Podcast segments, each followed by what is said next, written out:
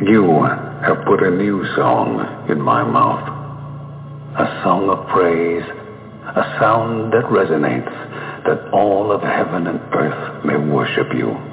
We tread the hills to meet with you, to see your majesty in all that surrounds us.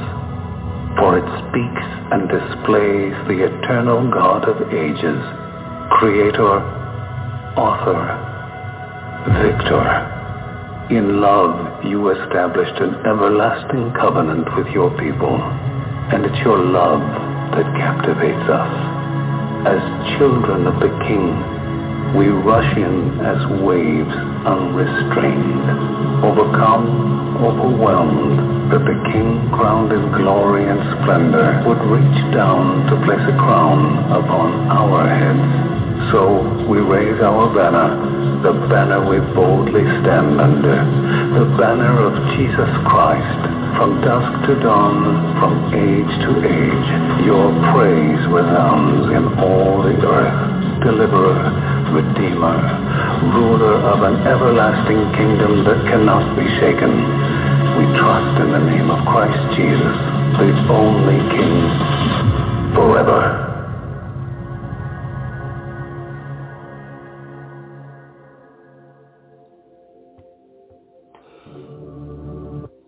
Welcome to Zion's Redemption Radio. This is Fundamentally Mormon.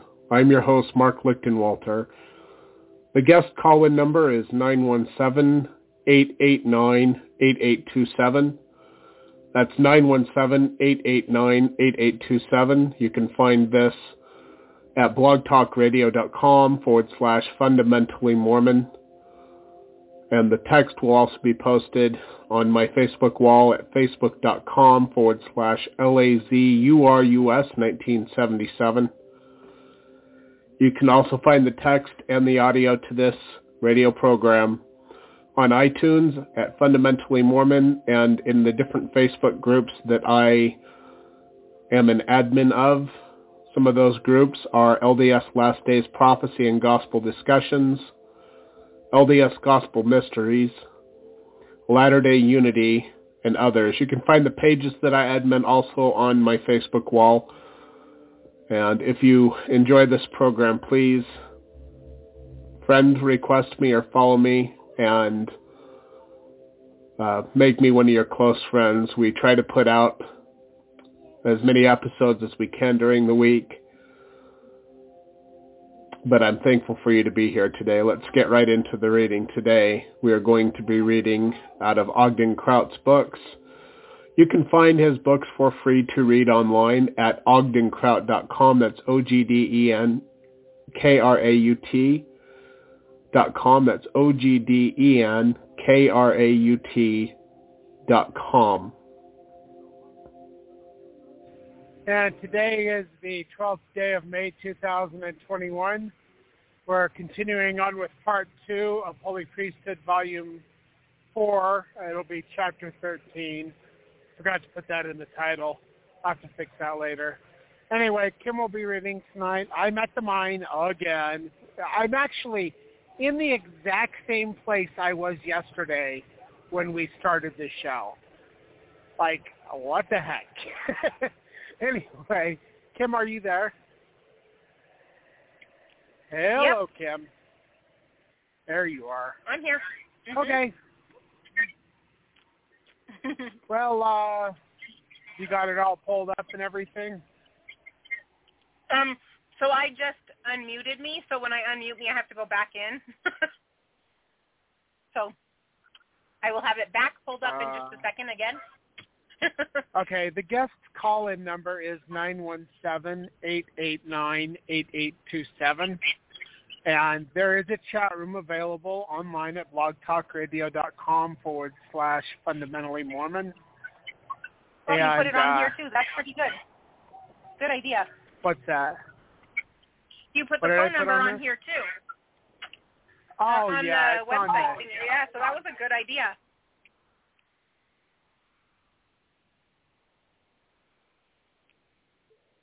Are you still there? Uh, okay. Okay. Yeah, hold on.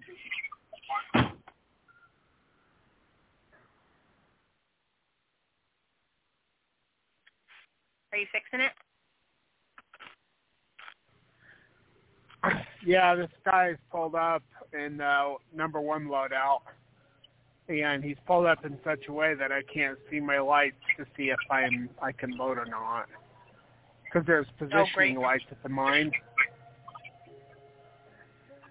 Oh, anyway.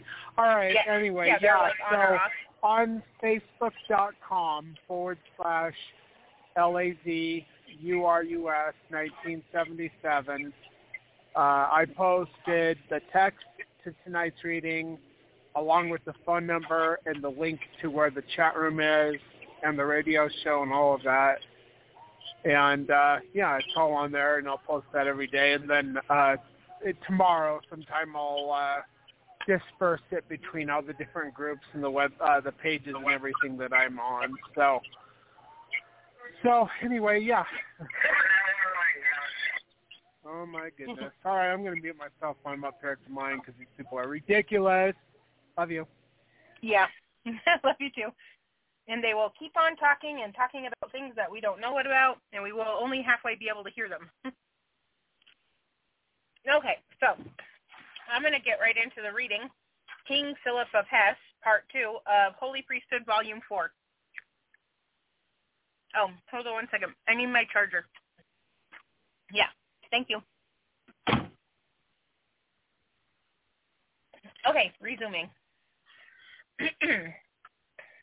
see, I'm going to start right here. The three powerhouses that ramrodded the Reformation were Luther, Melanch- Melanchthon, Melanchthon, and Bucer, the latter being an eminent theologian, friend, and advisor to King Philip the Landgrave. Bucer was utterly horrified when he learned that his good friend Philip, who was one of the most important defenses of the Reformation, was about to commit bigamy. Bucer rushed to Philip's castle at Melsungen. Sorry, I just had something pop up in front of the screen. Now I have to scroll down. In an attempt to dissuade the prince from a terrible mistake, Bucer listened to Philip's arguments, the main one being his desire for a son to inherit the throne, and had scriptural references to justify it. Philip further stated that if the reformers wouldn't assist him, he would turn to Catholic emperor, or turn to the Catholic emperor. Luther was stunned and took the problem to Luther. This was a matter that would take more than a day for the, lead, the leading reformers to solve um, Melanchthon argued that uh, if polygamy were allowed, the enemies of the Reformation would lump them in with the Turks, Orientals, and Arabs.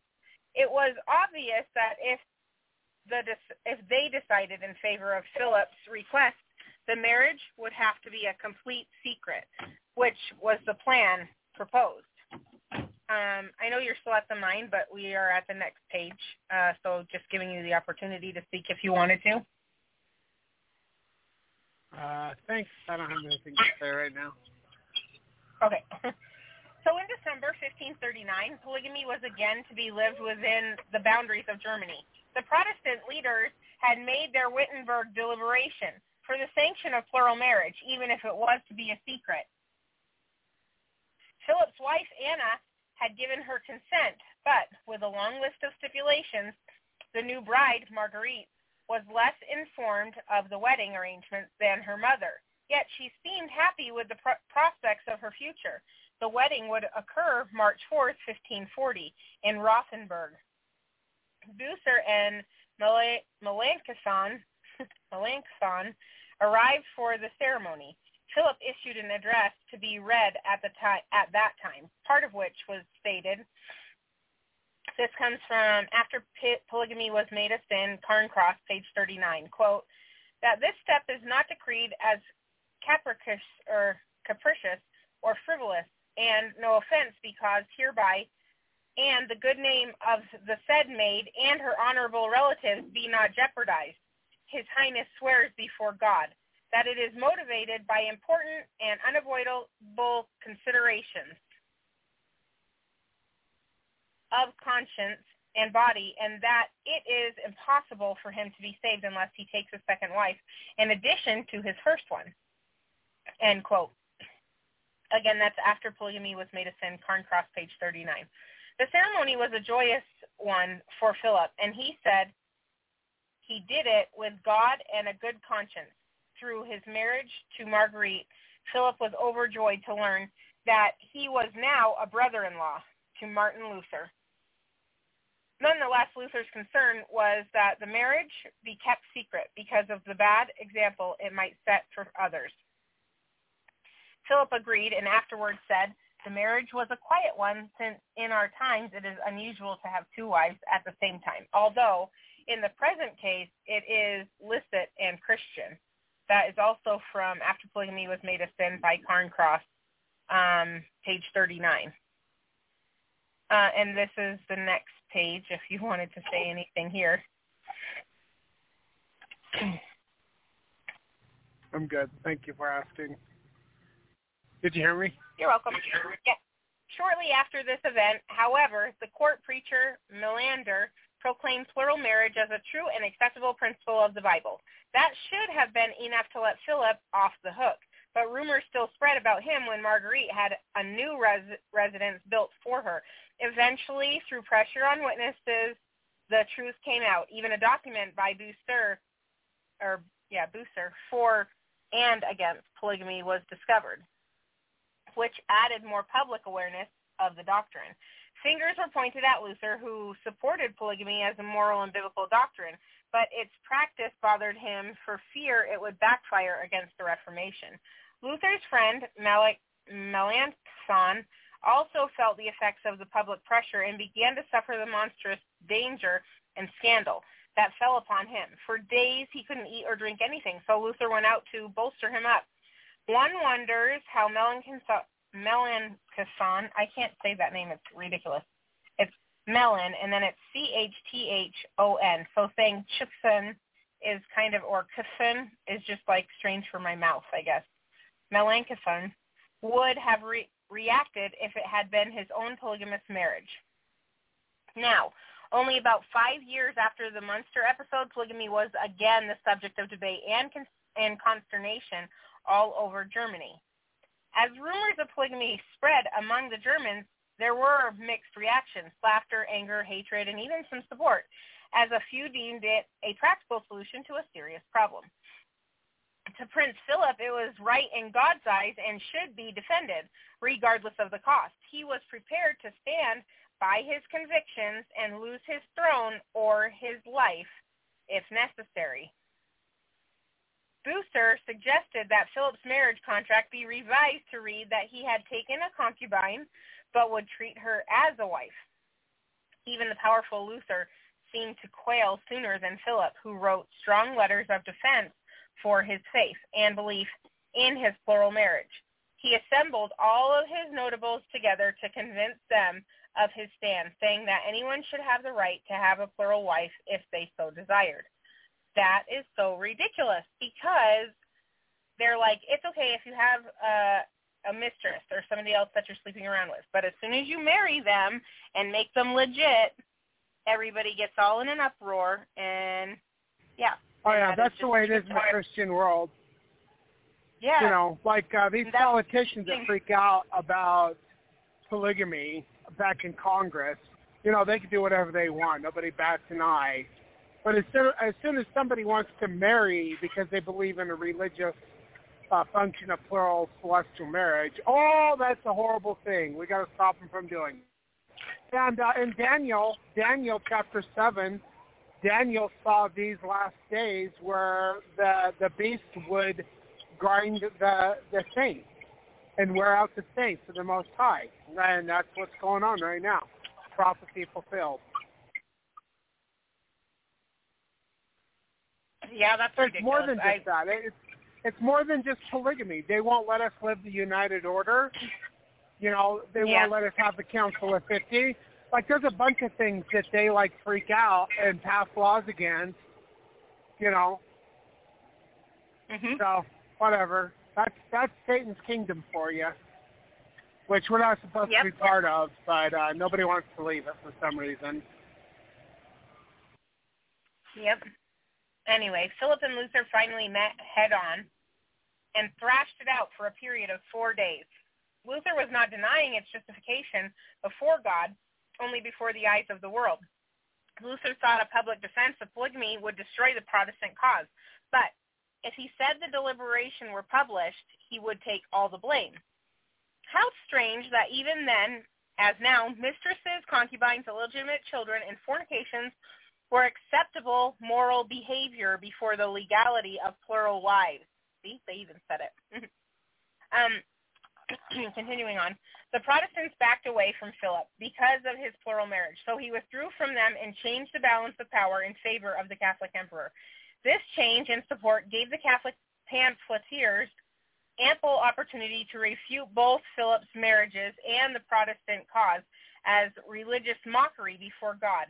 Philip then turned to his chief theologian, Lening, who issued pamphlets and briefs in defense of plural marriage, especially his Dialogus Neo, Neoblu, or Neobuli, which was a dialogue between a supporter and an opponent and an opponent of polygamy. His summary was that polygamy was not contrary to divine natural con- con- canonical or imperial law. The manuscript was given to Bosser or Bucer for comments. He added a few corrections, but still tried to prevent Philip from publishing it. Philip continued to chide the reformers for their faint-heartedness and wrote to Melanchthon. he wrote, um, this is from the same text, page 47, if we, you, Luther, and others suffer death, yet there will be found people who are more godly and trusting than we who will accept this solution, which is not forbidden by God and is free and permissible. End quote. Hold on one second. I have a child who cannot figure out what the directions were. I'm asking if they can bring that big white table up there. Yes, I'm just and all of the stuff. Yeah. Okay. now we're on the next Hey, page. uh, Did you have anything to say? The boy. So my wife is sitting in in our driveway in her car, watching the kid do the thing that he's supposed to do, putting trash in the dumpster. Hey, you want to hear Mhm. something cool? Absolutely. My truck is at 444,902 miles. Next week, Mhm. around Tuesday or Wednesday, it's going to be at 150. No. Yeah, 150,000. Well, no, that's not right. Okay, I think I got my numbers off.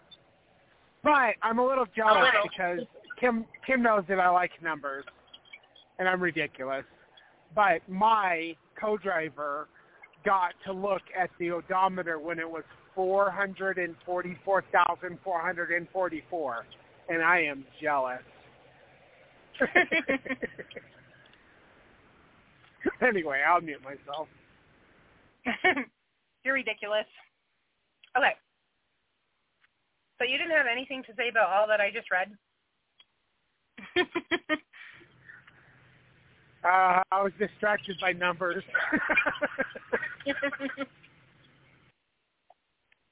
I think that's funny because I'm the one who's usually distracted.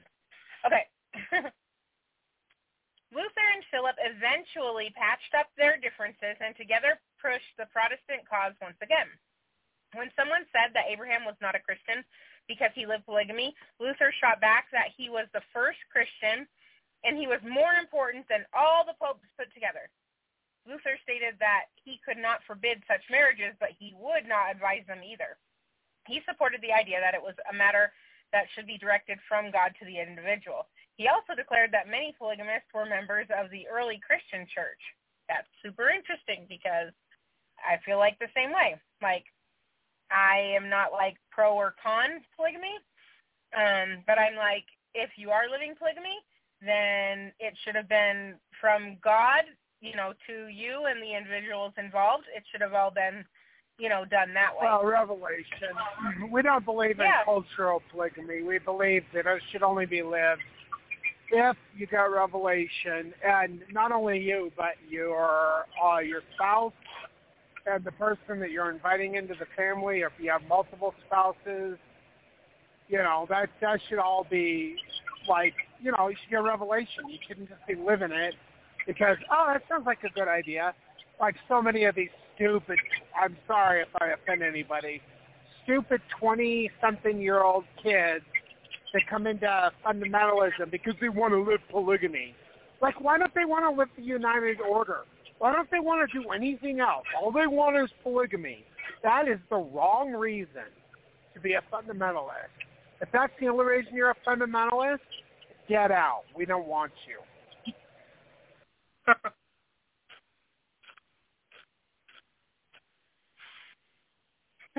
Are you done? For a minute. Or did we lose you? Oh. Mm-hmm. I was like, I don't know, it just went blank. Did we lose you? no, I'm climbing Barrow Hill, and it kind of cuts out right here in this little cut. Oh. Okay. I'm currently going 19 miles an hour. You speed demon.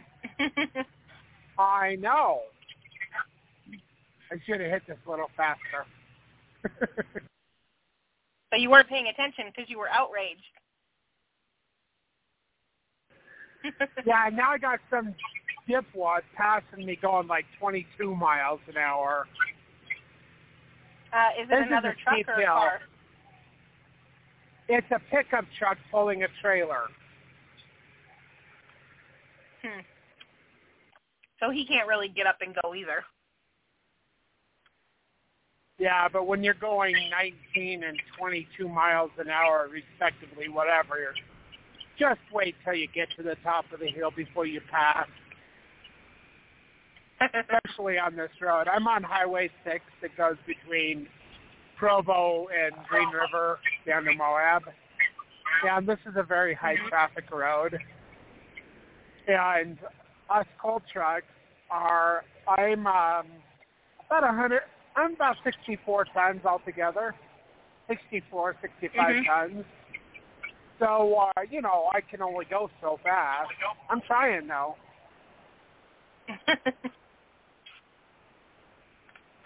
okay, back to the reading. Maybe. Okay. Luther and Melanchthon both agreed with Luther and said that plural marriages should not be denied to Christians in modern times. Luther even wrote an extensive book supporting polygamy, which was never published until nearly 300 years later. He concluded that a Christian could live plural marriage and it should be left to his own individual conscience. Luther's problems with the Prince Philip of Hesse should have been enough to last a lifetime, but that was not the end of it. The scene extended clear to the King of England. And then this is another section that says King Henry of England. King Henry of England, 1491 to 1547, was married to Catherine of Aragon, grandmommy, who bore him several children, but only one daughter survived. She would become the future queen, Mary. Unless the king had a son, Bloody country Mary. could be Sorry, Bloody Mary. Bloody Mary. Is that a thing? My great that a thing? grand Grammy. Yeah, that's where Bloody Mary comes from. She was a that till that- lunatic nutcase. Yeah. Do tell, because now I'm curious. Oh, you'll learn about her in a minute. Okay. It talks about her here. Okay. um. Let's see. Unless the king had a son, the country could be torn between the armies of rival claimants, or it might be a reason for invasion by some foreign contender.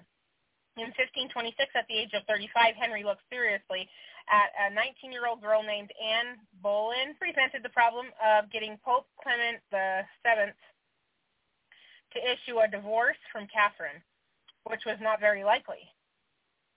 Firstly, the Pope would say it was theologically wrong, and secondly, Catherine was an aunt of Emperor Charles V, who had previously sacked and captured the holy city of Rome. In July 1528, Henry sought to have an annulment case tried in English courts. The result was for Rome to make the final decision. Since that failed, he then sought the possibility of a bigamous marriage. I think that's ridiculous to have all of those people involved. Just saying. In September, the Pope, strangely enough, relayed by secret message that it was in his jurisdiction to favor Henry's request for two wives. However, the Pope's advisors did not agree.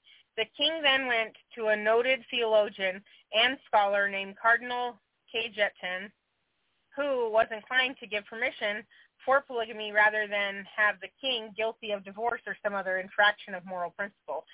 Uh, con- declared that polygamy was not forbidden by natural or divine law because all the marriages of the prophets and patriarchs were legitimate. He also noted that it was not forbidden in the New Testament and in Matthew 19:9 forbade divorce, not polygamy. He further stated that there is no law in the Bible commanding men to have only one wife. The cardinal's views did not set right with his colleagues who thought they were just filthy teachings. Yet some of the theologians agreed with him. The king then sought the help of Protestant leaders for theological advice on this marriage, or the marriage arrangement, since it had been lived and recorded in the Bible. Um, now we're on page 160. Did you have anything to say about this so far?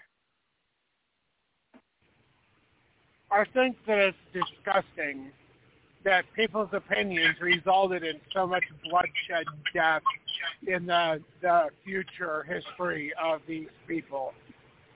And that that some ignorant man who somehow became a pope didn't understand the scriptures.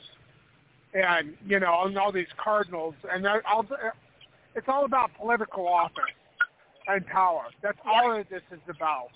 And it's disgusting. Mm-hmm. And I hope they all burn in hell for what they've done. Because they, they are the reason why so much war and death because of their stupid, in, ignorant opinions, you know, over over the period of years. Wars have come out because of these ignorant people, and, and they're disgusting. Yep. I think it's gross because a marriage is between a man and a wife and God. It shouldn't be all this political stuff allowing whether or not these people can be married. It's all political. Yeah, it's supposed to be a religious institution, not a political power grab or whatever. Yeah, and basically they are petitioning all of these other old men to see whether or not it's okay with all these men that these two people can procreate and have kids together. Okay, there's another thing too. Remember yesterday when they they decided to drain the pond, the fish pond by the the nun coven, coven or whatever, yeah. and there were thousands yeah, of drowned babies. babies in there. Those babies are the yeah. result of priests sleeping with the nuns, basically religious whorehouses. Now they can do all that behind closed doors and be all secret about it. But if somebody wants to live plural celestial marriage and actually be married to the person that they're with, oh hell no, you can't have that. Oh, they're gonna, they're gonna. Oh, that's disgusting. Well, behind closed doors, they're doing this. I'm sorry. I'm gonna. I'm just gonna mute myself because I just want to swear right now because they make me so angry. These religious hypocrites. Yeah. And who are they to decide? they try to decide who's going to live and die and do whatever. Ugh. And all of those dead babies that had no choice. Yeah, and they're supposed to be religious and have God. anyway. Yeah, but they're not. They, they, they take religion because they're sons and daughters of Satan himself, and they use it to to do uh, things which are abominable in the sight of God. Mm-hmm. It's a power power system. It's disgusting, and I'm so glad that people like uh, Martin Luther and John Calvin and Tyndale and all these people rose up and fought against this disgusting whore, and they are a whore. Anybody who goes chasing off after Babylon the Great when they're supposed to be the bride of Christ is a whore. I don't care what church they're in. That's why the LDS church is a whore. That's why the Catholic Church is a whore. They're whores. They're supposed to be the bride of Christ, living God's laws, but they go chasing off after Babylon the Great. That's why they're called the Great Whore, because that's all they are.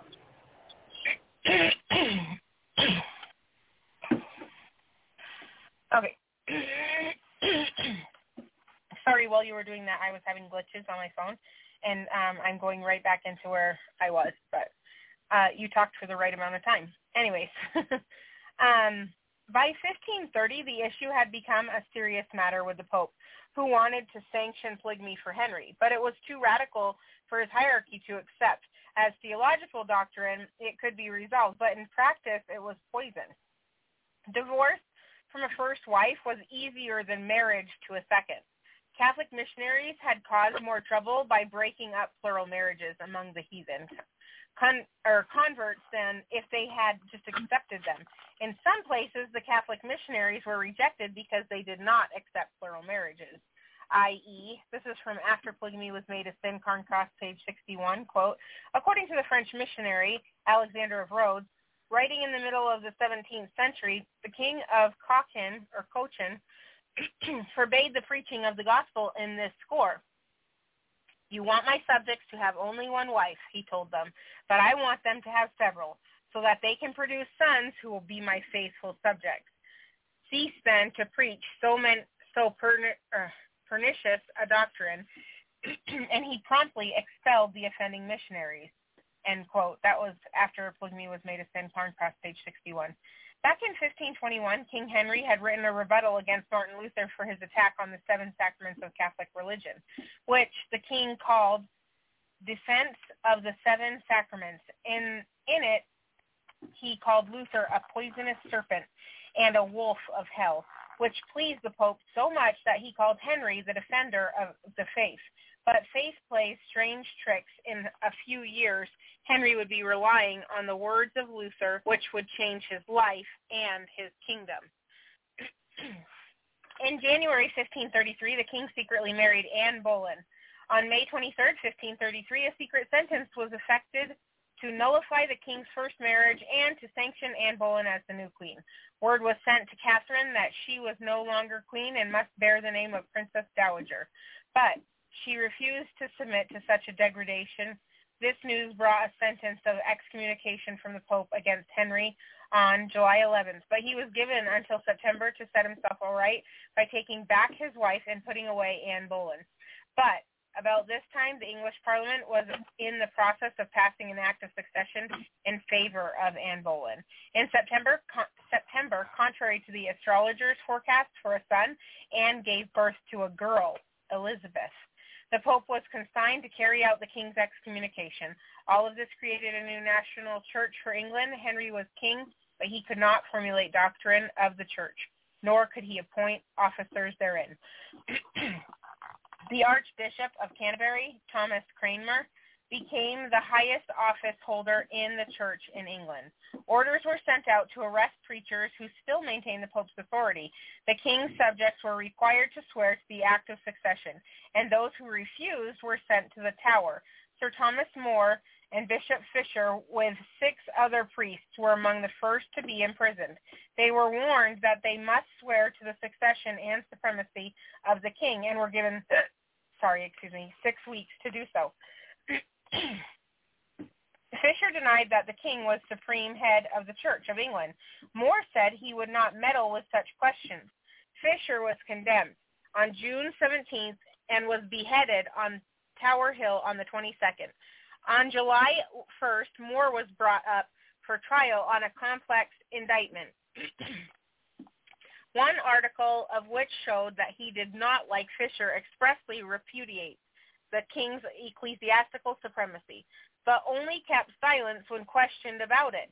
He made, as he made, as might be expected, an ad- admirable defense, but in vain. And after his condemnation, he declared frankly as to the statute that it was against his conscience, as he could never find in all his studies that a temporal lord ought to be head of the spiritual.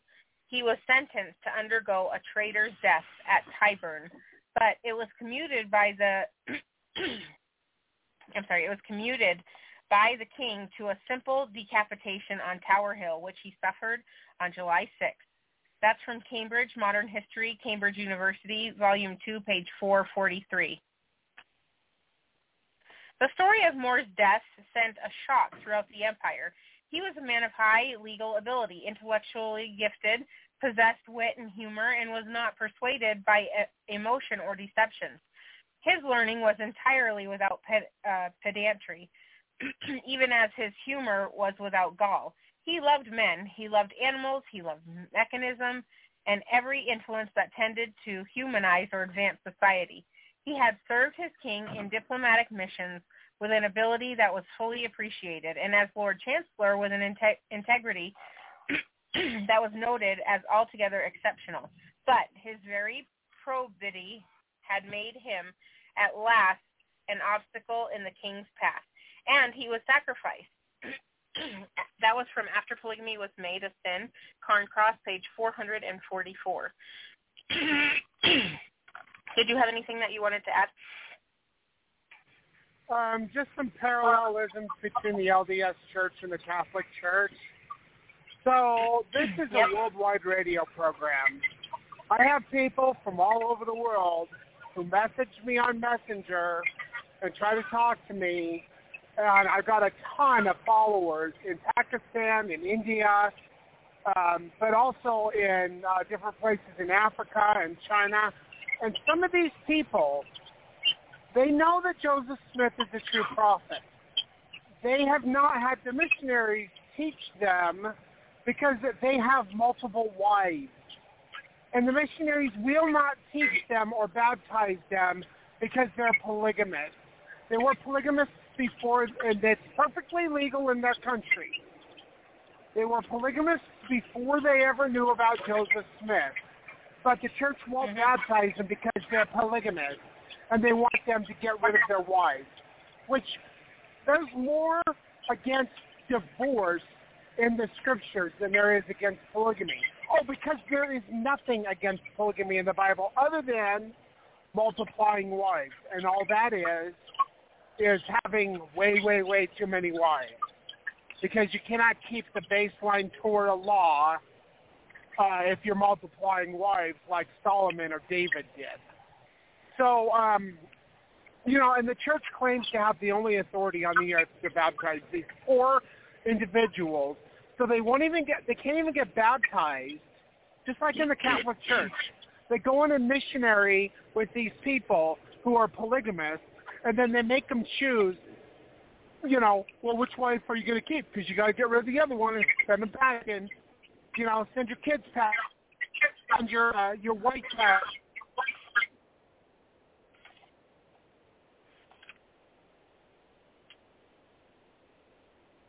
How the S Church does too. They're just as Um, you were breaking up as just the a little bit. Catholic. Okay, I know. I'm in. I'm in the cup by Wellington. Oh, okay. I was just letting you know. But it's the same. It's the same uh, road of apostasy. The same road of apostasy as what why we needed a, uh, a restoration of priesthood and all of that. Now, luckily, we know because John the Baptist, when he gave priesthood to Joseph Smith, this priesthood will not be taken off the earth until the sons of Levi do offer an offering in righteousness. The sons of Levi are the two witnesses who offer their lives as an offering in righteousness who are put to death in the street for three days and three nights. And then when they are taken off the earth, when they're resurrected, and all they who followed those two prophets are taken up off the earth, there will be no more priesthood on the earth. So we're not going into a, such a great apostasy as what happened with the Catholic Church, but we know that Jesus said in section 85, I will send one mighty and strong to set the house of God in order, implying it would get out of order, which it has.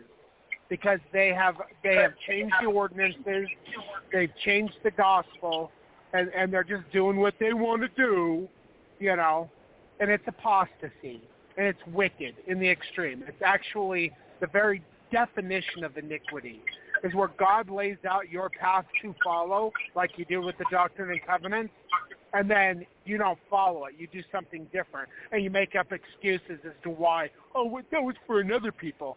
We don't have to worry about any of that. Oh, somebody will do that in the future. Bull. God has never abrogated nor done away with any of his laws. And no manifesto, which is not a revelation from God, changed the actual law. You're not off the hook just because you make excuses. All you are doing is being an iniquitous whore of Babylon. That's all you're doing, and you need to repent if you're doing that. Anyway, I'll mute myself. About this time, the Archbishop went to interrogate Elizabeth Barton, called the Nun of Canterbury, who professed she had received visions of fearful warnings to the king for his marrying Anne Boleyn. Some suppose she was encouraged by Catherine's friends. Her pronouncement of doom backfired, however, because she was sent to a prison with six others for treason and was later executed. The celibate monks did more for mischief than they did missionary work. They tra- traversed nearly every area to gather tithes for themselves. It was up to King Henry to determine what their fate would be. Monks in England were neither popular nor devout. One author called them four unhappy lepers who despoiled poor wives of the tenth egg. their lack of dedication to their calling was evident 1536 in 1536 when Henry suppressed the smaller monasteries. That's from Church History in Plain Language, Bruce Shelley, page 285. King Henry was an, an enigma. His life was filled with loose associations with women, even some who bore children, yet he became one of the strongest advocates for plural marriage. He issued strong appeals to both Catholic Pope and Protestant leaders and gave his full approval to whomever would acknowledge and sustain polygamy. In January, Catherine of Aragon died. And when Henry heard the news, he exclaimed, God be praised, we are now free from fear of war. If Catherine had lived, history may have been very different.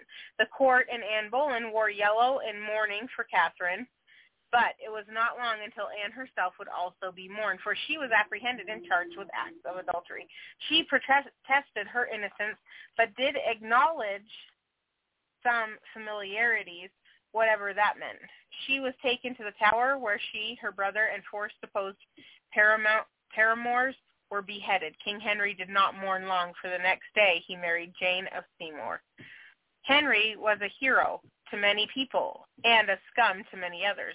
It makes one wonder if he does polygamy any good to have someone it does polygamy any good to have someone like King Henry as a supporter. The Bible was considered so sacred at this time that the British commoners were not allowed to have one. The Catholic hierarchy felt they were the only ones that could interpret it anyways. An Englishman by the name of William Tyndale, however, saw that the need or saw the need for it to be in the hands of all Englishmen and once said to a Catholic priest, if God spares my life before many years pass, I will make it possible for a boy behind the plow to know more scripture than you do. Um, that's from Church History in Plain Language, B.L. Shelley, page 286. he labored with much difficulty to accomplish that goal and went abroad and printed for Im- importation into England a translation he had made of the New Testament not from the Latin Vulgate, like Wycliffe, but from the original Greek text. It was smuggled into England and found no lack of purchasers who were obliged to keep it in secrecy, but every effort was used to put it down. That's from Cambridge Modern History, Volume 2, page 464 to 465. He lived to see much of his goal accomplished, but since it was against the law, he was caught, imprisoned, and then burned at the stake. His last words were, Lord, open the King of England's eyes, which in a short time actually happened. Henry, by the request of Thomas Cranmer, whom Henry had made in his, or made his local pope, was authorized to put together Tyndale's other versions of the Bible, resulting in the Great Bible, which was ordered to be available in every church in England. Tyndale's prayer had at last been answered. There is an ironic twist in this whole story. After the death of Henry, his only son, the frail 10-year-old son by Jane, his third wife, came to the throne, his advisors helped him lead the nation into accepting Protestant doctrines. He allowed priests to marry. Cranmer's Book of Common Prayer replaced Catholic Latin prayers, and Cranmer's 42 articles were issued which defined the, re- the religion of the Church of England. This all stopped when the young king died and Mary, the daughter of Catherine, Henry's first wife, became queen. She returned the empire to Catholicism as the state church. She repealed Archbishop Cranmer's works and sent him to be burned at the stake. In four years, she sent nearly 300 leading Protestants to their death. Their fate is recorded in John Foxe's Book of Martyrs. She soon receives a name known to every historian and spoken in every barroom, Bloody Mary at last it finally comes to light. And you're related to that woman? Anyway. Unfortunately. After her, after her death, Elizabeth I came to the throne. She was the daughter of Anne Boleyn, Henry's second wife. This little red-headed, fiery-tempered lady worked extremely hard, and again, the empire was turned another way. This time, it was headed in a neutral direction with religious peace and toleration. King Henry certainly added an interesting twist of fate into English history with his strange plural marriages and their divergent offspring. Whatever honor and glory, dispute or disgrace that was attributed or attributed, sorry, to the great Church of England, it should be remembered that it was started by a polygamist. And that's the end. yeah, um, I didn't want to give you too much. I figured if we could keep it within an hour, that that would be. I appreciate that beneficial. because I am so busy. So usually when you get onto your radio shows, you talk about what's going on today and stuff. And I don't know, like when you do other radio shows, people talk about that stuff.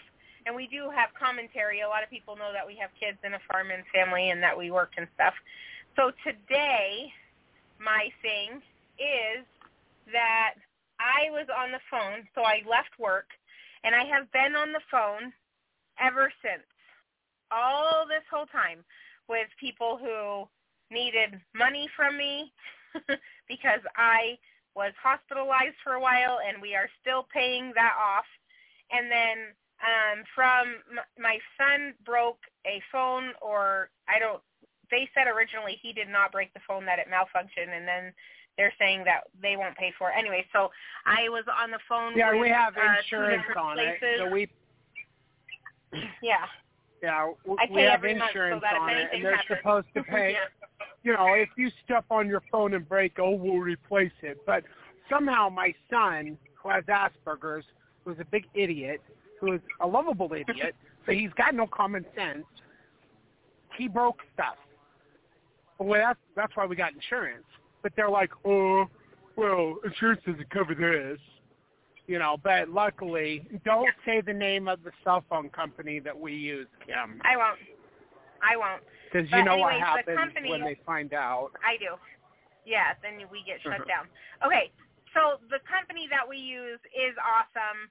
So the product that we use is not from the company. The company sells that product. And that store did not do anything. They wanted to charge us more than what we bought the phone for to fix the phone.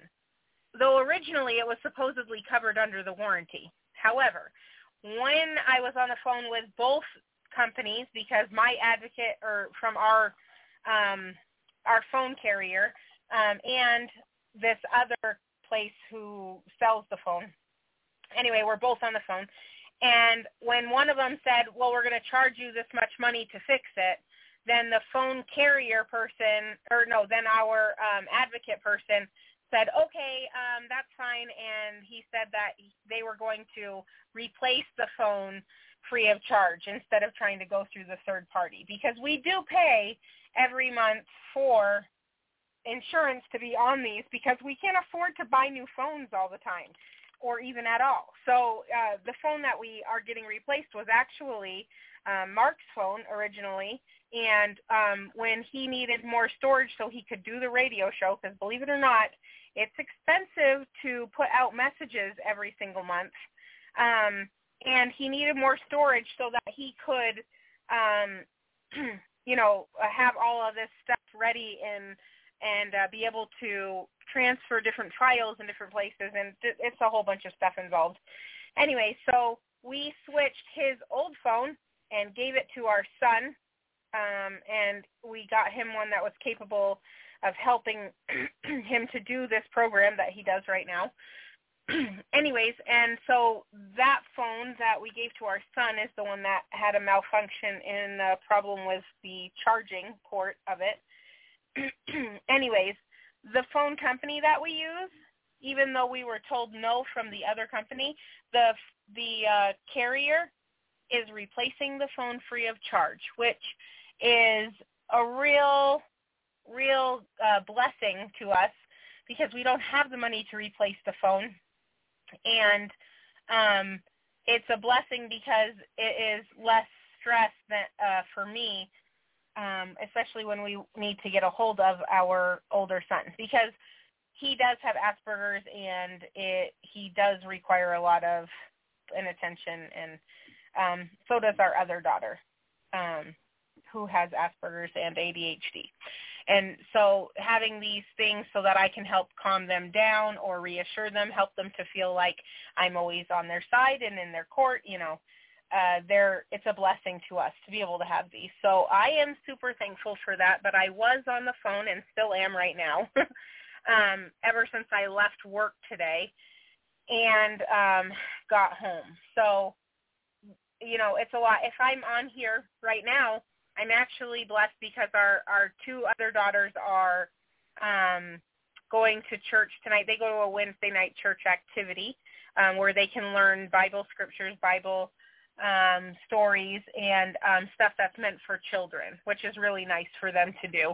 And while I get a break from them, um, because they uh, need a lot of attention also, which I love to give them, but then it helps me to be able to focus on other things like this radio show um, and also my other two kids who, uh, you know, need help with homework and they need help with um, chores and what they have to do next. So it is um, really just a lot of time. I think that if somebody could put time in a bottle and sell it, I would want to own all of the time they could sell because my time is so over um it's overused It it's um constant all the time i'm always needing well, more time i don't have time 36 we both need yeah, 36-hour days.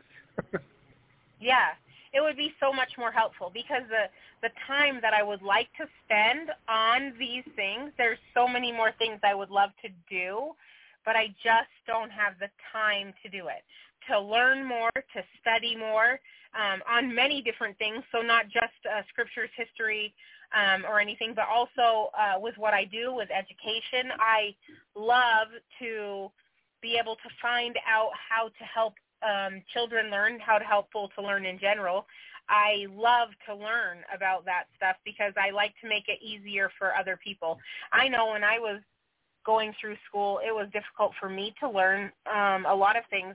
There, there are so many things that stand in the way, and even right now with um, Mark and I, uh, for me, um, I have a hard time with just having time and staying focused on one thing because like as you can tell when I talk, I talk about a million things all in a circle. Makes it hard to follow sometimes even.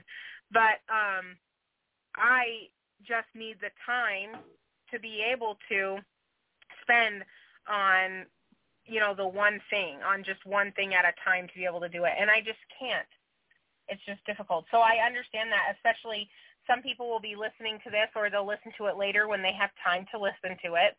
And um, I just want you guys to know, all of the listening audience, that we are so there too. We're regular people who are trying to do the best with what we have, and we're trying to help other people. And I get it. Like some days it doesn't work out. Some days things happen, and it's just too much on your plate. We've had times where this thing has hung up on us. It's it's re-changed a million times while we were trying to talk and trying to do stuff. Then the connectivity doesn't work and things reset itself and it's ridiculous because it works any other time other than when we're here. So I get it. Sometimes it just doesn't work. But hopefully um, if we just stay um, consistent and try and keep trying and trying, then, you know, God meets us halfway and he tries to help us to do and say the things that we need to do. And um, so that we can, you know, just think about the better days. We're going to have better days. There will be ups and downs. There's trials, and that's how we learn. So um, I just am sympathizing out there with the audience who sometimes can't. You just feel like you don't have the time, you don't have the funds, you have not the money, you don't have the um, the support. Uh, we go through that too. Everybody does, and we kind of um, try to just band together. That's why it's better if everybody gathers together in the same place because then we can help each other out even more. It's just easier um, when you know light more hands make light work.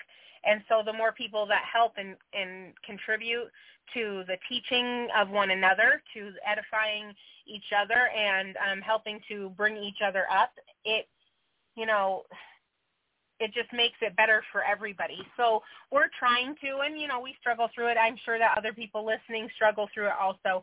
And eventually, if you feel the call and you feel like God's uh, speaking to your heart and you want to gather to the area, um, and we can all work together to make things better and just make life a little bit lighter for everybody. At least that's our goal. That's my goal. I don't know if you're still there, if you can hear me. Yeah, I'm just oh, sitting yeah. here. This guy that was behind me, I thought I was jumping on the ground. And he flipping drove around me, and now he's sitting on the grizz getting unloaded when I was first. Jerk. anyway, yeah, we're supposed to be gathering. We're supposed to be doing united orders. You know, we're supposed to be living the gospel as a people. God never rescinded the gathering of Israel. You know, yeah. and Isaiah saw that the remnant would be in the highways of the top of the mountains and in the desert places, which is no description of Missouri for all of those people that are like, we should go to the center place. No, you shouldn't. The church was rejected in Nauvoo, which is the cornerstone of Zion. Isaiah saw the uh-huh. remnant that God led with the Davidic servant, the last days prophet, in the Rocky Mountains and in the desert places of the Rocky Mountains, which is exactly where the gathering is today. So anyway, um, we don't have any guest callers, and I've got to get out and uh, do the whole dumping my coal in the worst grizz ever. A grizz is where you pull over. So I drive belly dumps for everybody that doesn't know. They load the coal into the top of the trailers and when I get to where I'm going, there's big gates on the bottom, and they open up and it drops down onto a conveyor belt and unloads me, or I can just dump on the ground. But uh, anyway, so that's what I'm doing right now. I'm getting ready to dump. So, uh, is there anything else that you wanted to say before we close out the program for today? No, I am good, and now I have other things I need to do. Sorry. Okay. Uh, you can uh, mute yourself, or you can just go, get off the line if you want, and I will uh, start the music for the end of the program, and I will call you back as soon as I am out of here. Okay. Good night. Uh-huh. good night. What are you talking about? I'll call you in a minute. Well, the listening audience. Love you. Good night. oh yeah, good. All right. All right. Take care, everyone. God bless. We'll be back on tomorrow, tomorrow with the last part of chapter 13 of the Holy Bible. talking about the reformers. And then uh, we'll just see you tomorrow. Thank you for listening. We'll be on at 8 p.m. Hey, bye.